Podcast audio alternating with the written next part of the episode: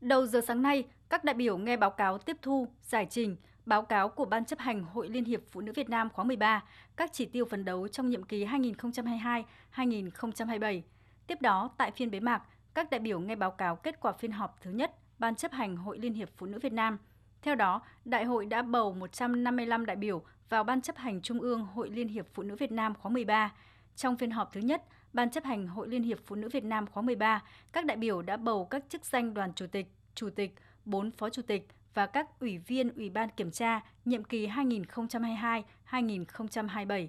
Bà Hà Thị Nga được Ban chấp hành bầu tái đắc cử chức danh Chủ tịch Hội Liên hiệp Phụ nữ Việt Nam khóa 13 với 100% số phiếu tín nhiệm. Sau khi ra mắt đại hội, thay mặt 155 đại biểu trong Ban chấp hành, Hội Liên hiệp Phụ nữ Việt Nam khóa 13, bà Hà Thị Nga cho biết. Để xứng đáng với sự tín nhiệm của đại hội, Ban chấp hành Trung hội Liên hiệp Phụ nữ Việt Nam xin hứa sẽ đoàn kết, thống nhất, giữ vững nguyên tắc, phát huy dân chủ trong công tác lãnh đạo, không ngừng học tập, nâng cao trình độ mọi mặt và rèn luyện phẩm chất, đạo đức, chủ động tích cực trong thực hiện nhiệm vụ, xây dựng một tập thể đổi mới, sáng tạo để cùng hoàn thành xuất sắc nhiệm vụ và trọng trách mà đại hội đã tin tưởng giao phó.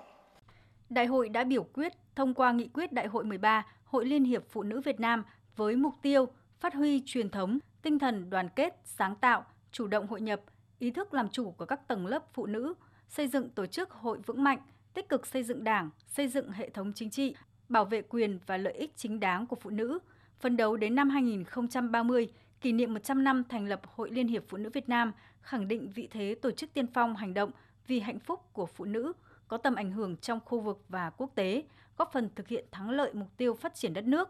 Nghị quyết cũng đề ra chỉ tiêu hàng năm giúp 33.500 hộ có phụ nữ thoát nghèo, thoát cận nghèo, hỗ trợ nâng cao năng lực cho 17.000 phụ nữ là chủ doanh nghiệp, quản lý hợp tác xã, chủ hộ kinh doanh. Đến cuối nhiệm kỳ, vận động hỗ trợ thành lập mới 350 hợp tác xã có phụ nữ tham gia quản lý. Đến cuối nhiệm kỳ, các cấp hội hỗ trợ 80% phụ nữ, trẻ em gái là nạn nhân của bạo lực gia đình, nạn nhân mua bán người trở về, tiếp cận ít nhất một dịch vụ trợ giúp xã hội. Hàng năm, mỗi cơ sở hội vận động hỗ trợ thêm 5 hộ gia đình đạt tiêu chí gia đình 50, 3 sạch hoặc gia đình 5 có, 3 sạch.